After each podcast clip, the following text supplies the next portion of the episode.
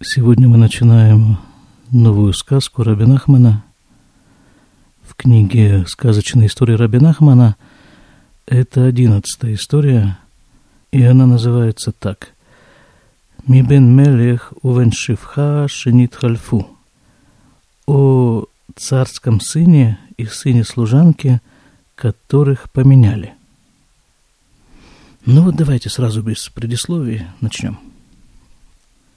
מעשה במלך אחד שהייתה שפחה אחת בביתו. Рассказ про одного царя, у которого в доме была одна служанка.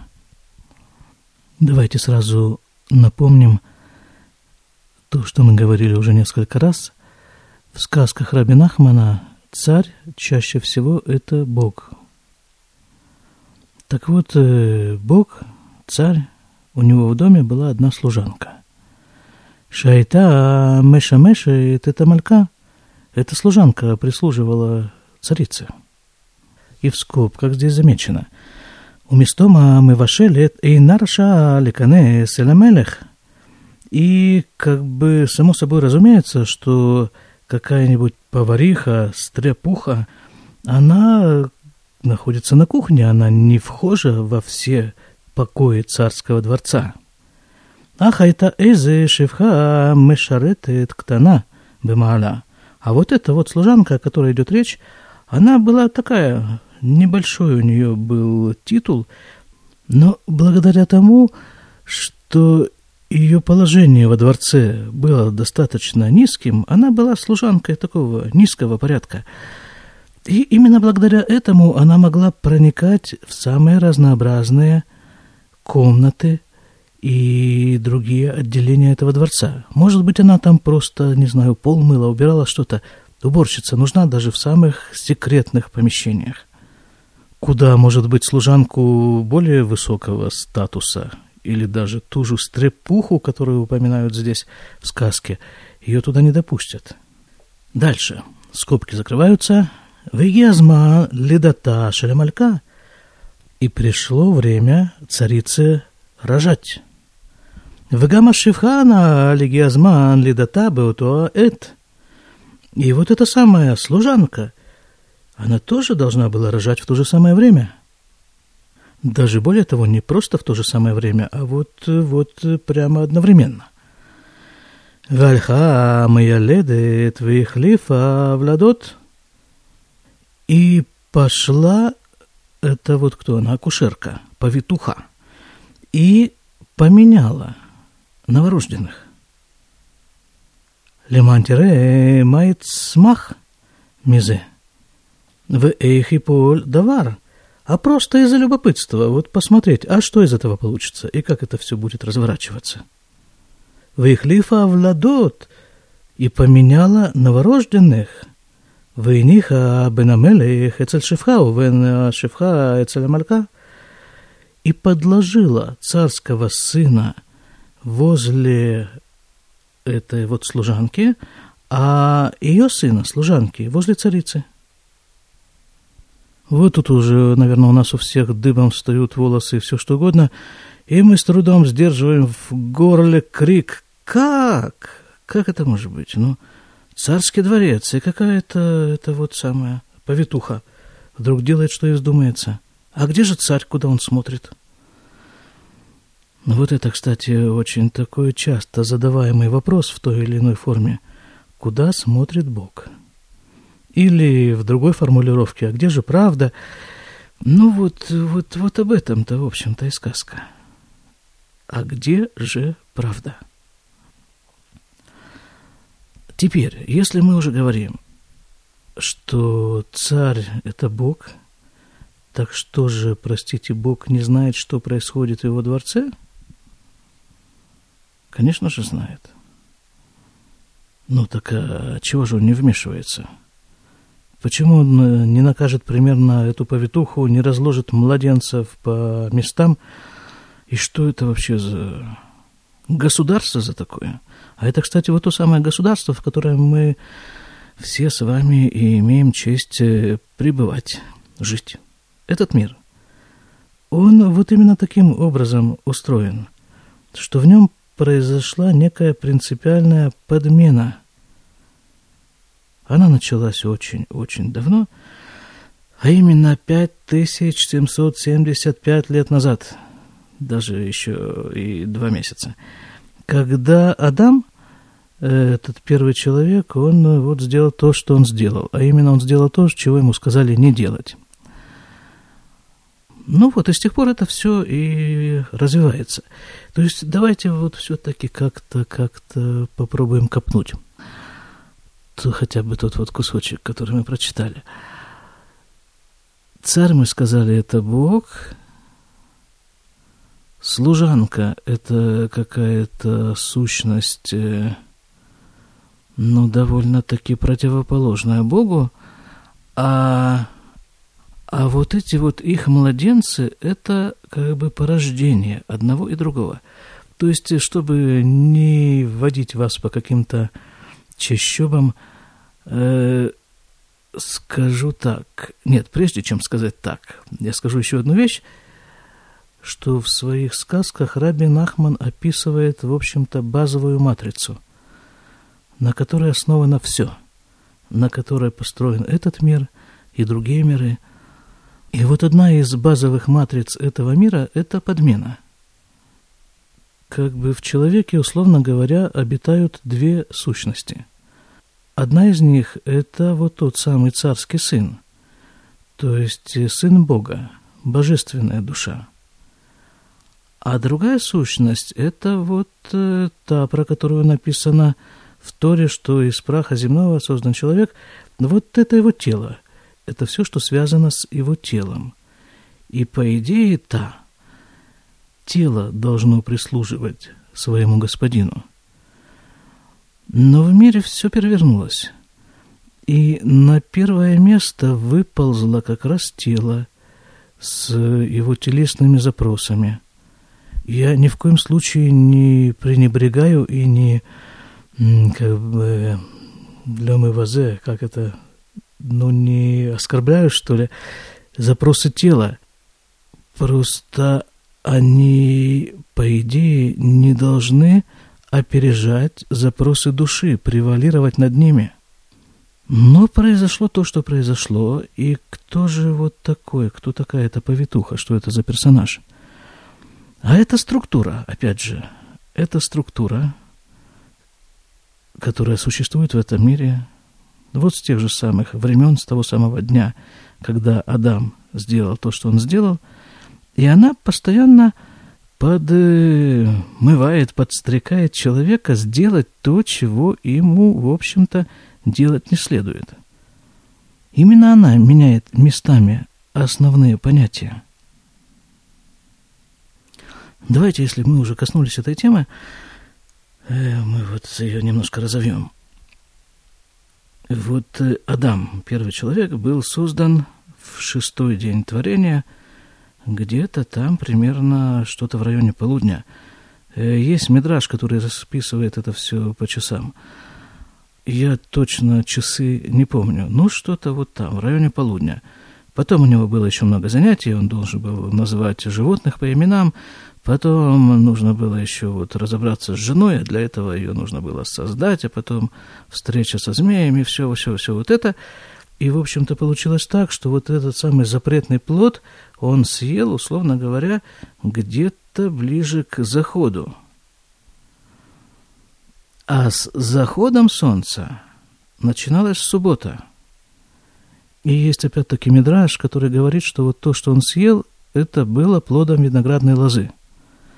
Если бы он дождался субботы, вот эти вот, я не знаю, сколько там ему оставалось до субботы, может быть, час, может быть, несколько минут. Если бы он дождался наступления субботы, то тогда вот этот вот запретный плод, точнее, запретное действие, ему бы вменялось в мецва, ну, в заповедь. О. Но он об этом ничего не знал. Он знал только одно, что вот это вот делать нельзя. Именно вот это он и сделал. И тут же практически возникает вопрос, а что Всевышнему сложно было создать мир сразу, в его идеальном варианте, зачем нужно было давать это испытание этому бедному первому человеку, что это за игрушки, что это, в конце концов, за ущемление прав человека.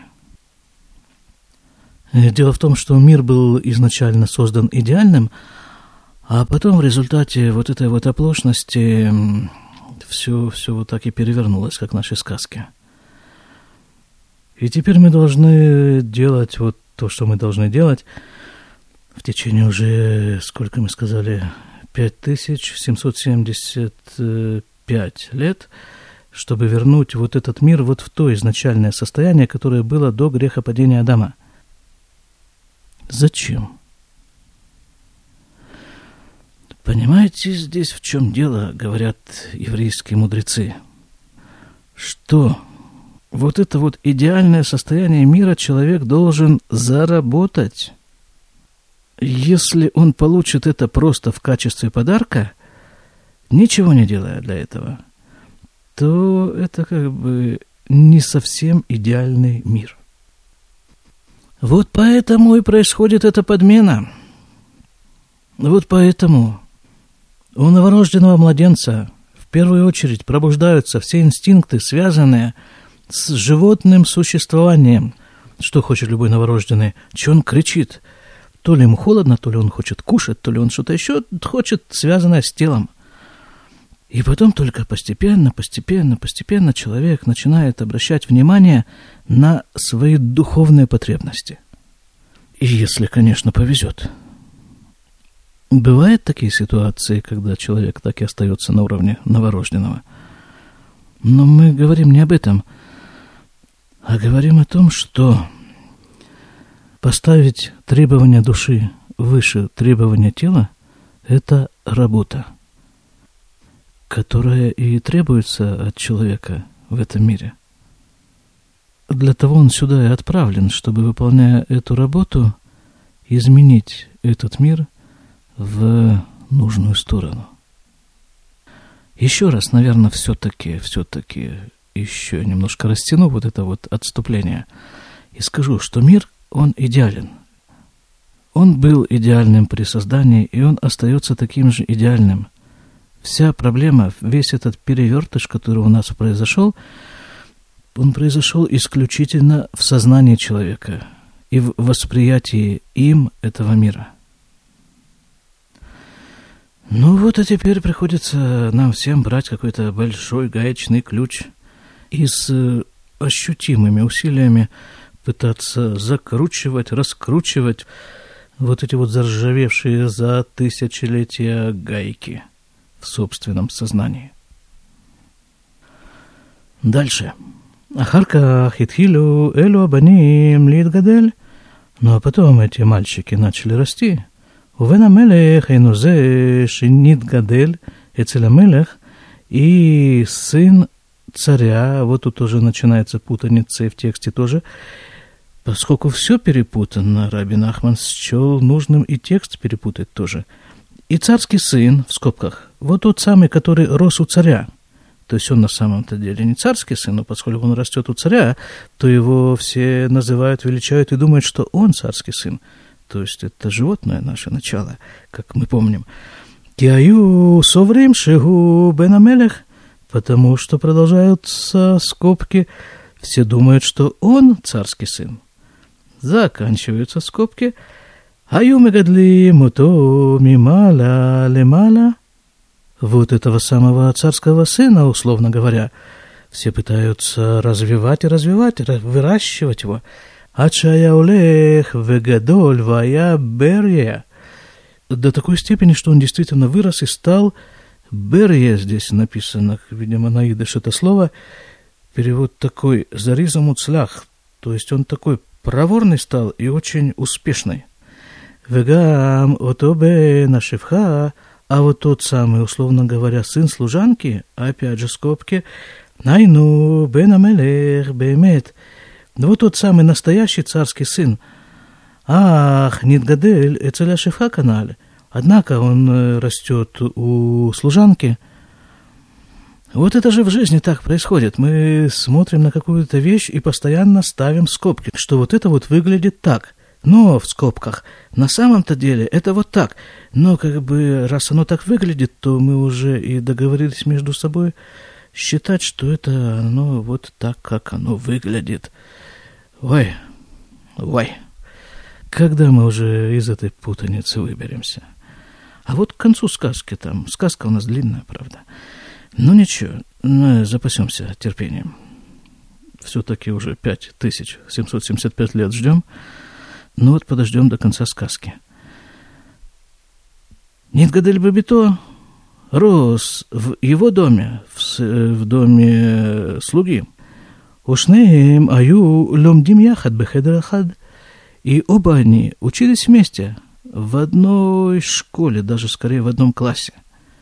Везабен мелех амити шеникра бен шифха – и вот этот настоящий сын царя, который назывался сыном служанки, а я тиво нимшах линимус амальхут, он естественным образом стремился к царскому поведению. Но это его природа. Даже вот в этих условиях служанкиного дома и служанкиной семьи, все равно в нем это проявляется. Ахшанин Гадель это Эвет, однако он рос в доме раба, здесь написано. Улефех, и наоборот, Бена Шевха, Шеникра, Бена Мелех, сын служанки, который назывался сыном царя, а я Тиво Нимшах Ленимус Ахер, Шелокинему Самелех, его природа была противоположна царскому поведению, поведению августейшей семьи. Вот такие вот, э, вот перевертыши. Нах, шая нитгадель бебейт амелех, ая мухрах литнагек к нему самальхут. Однако, из-за того, что он рос в царском доме, он был вынужден вести себя так, как это положено царскому отпрыску. Называется от себя, добавлю, дрессировка. Шаю мегадлима то бенемузе, потому что его так воспитывали в царском доме. Нормально, да, ложится это все на вот эту вот матрицу. Божественная душа, животная душа. Все узнаваемо. Давайте еще немножко продолжим. Ваямеледе таналь, и вот та самая повитуха, Мехамача Нашиим да тан калет, из-за того, что у женщин вообще, как бы это так вот приличнее, ну, некое легкомыслие, во, легкомыслие у них. Именно так, да, танколет. Альха вегета асод леэхад. Она пошла и открыла этот секрет кому-то там одному – Эйши и Халифа Абаним, что она поменяла младенцев в канале, как написано выше. Вехавра хавра итле. Сод мы эхад лехаваро.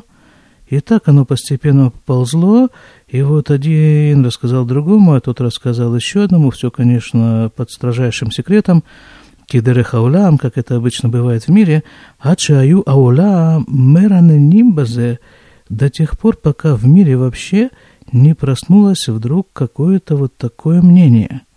Ихшинихляфа бен Мелех, что царского сына подменили. Вот это вот ведь существует в мире, да?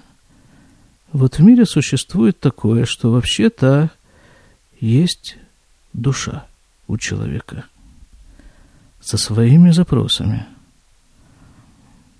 Но об этом как-то в приличной компании говорить или не принято вообще, или наделять эту самую душу какими-то такими качествами, что она, бедная, боится высунуться и напомнить о себе. Но вообще-то где-то на каком-то таком эй, каком-то таком вот э, подсознательном уровне все-таки знает каждый, я думаю, что все-таки каждый, что, что есть душа. И что все-таки душа – это основное в человеке. И не просто основное, а вечное. Тела меняются, а душа остается. Но в приличной компании, если об этом и принято говорить, то с каким-то таким, э, каким-то мистическим таким уклоном. Ладно, мы не о том. Мы о том, что... Ну, вот о чем мы. Что такой слушок в мире прошел, что, оказывается, оказывается, тело поставили над душой. И это, оказывается, неправильно. Аваль эйн решаим ледабер мизе, шело идгале ламелех. Однако, а действительно, почему об этом не говорят открыто? На вот сказке написано, потому что, ну как, ну, это же может дойти до царя? Кибавадай эн решаим ше и да амелех мизе, потому что наверняка говорить об этом нельзя, чтобы царь об этом не узнал – а он как будто об этом не знает, да? Кимая сэмэлэх безе, Потому что, а почему они так, собственно, охраняют этого царя от этой вот самой, от этого слуха? Да потому что, а что царь с этим совсем сделает, даже если он узнает? Киэйн так анализы, это невозможно исправить. Во, вот она, одна из ключевых идей. Конечно, это так, и, конечно, это неправильно, и, конечно, хорошо было бы по-другому, однако нечего с этим делать. Вот это, вот это вот колоссальное заблуждение, которое у людей существует, что с этим уже ничего не сделаешь, это не исправишь. Это вот так. А на самом-то деле, вот, вот для этого Рабин Ахман и пишет эти сказки, для того, чтобы показать, что сделать с этим можно много чего можно это перевернуть обратно, чтобы все стало на свои места. Потому что геула – это обозначение той ситуации в мире, которая наступит с приходом Машеха. Так вот, одна из идей этого состояния мира, как говорит мой учитель Равгад, это когда вещи находятся на своих местах. Машех находится на месте Машеха – храм находится на храмовой горе, и все остальное тоже там, где оно должно быть. А сейчас, как вы видите, и слышите, и ощущаете, это все пока еще не так. Почему это не так? Да потому что мало работаем в этом направлении. Ки эй эфшар леамин. Уляй шекер ве эйх эфшар лехазор леахлиф. Потому что дальше продолжается фраза что невозможно ничего исправить, потому что... А откуда известно? Это правда или ложь? Вот это вот подмена. Это действительно подменили или просто слухи? А как это действительно докажешь? Алькен бевадай асур лагем легалот зот ламелех. И поэтому наверняка запрещено это открывать царю – Рака ам аю мераненим бейнеем альзе. Только люди об этом говорили. Вот и мы с вами об этом говорим. На сегодня достаточно, а потом с Божьей помощью продолжим всего вам самого-самого хорошего. И подумайте об этом. До свидания.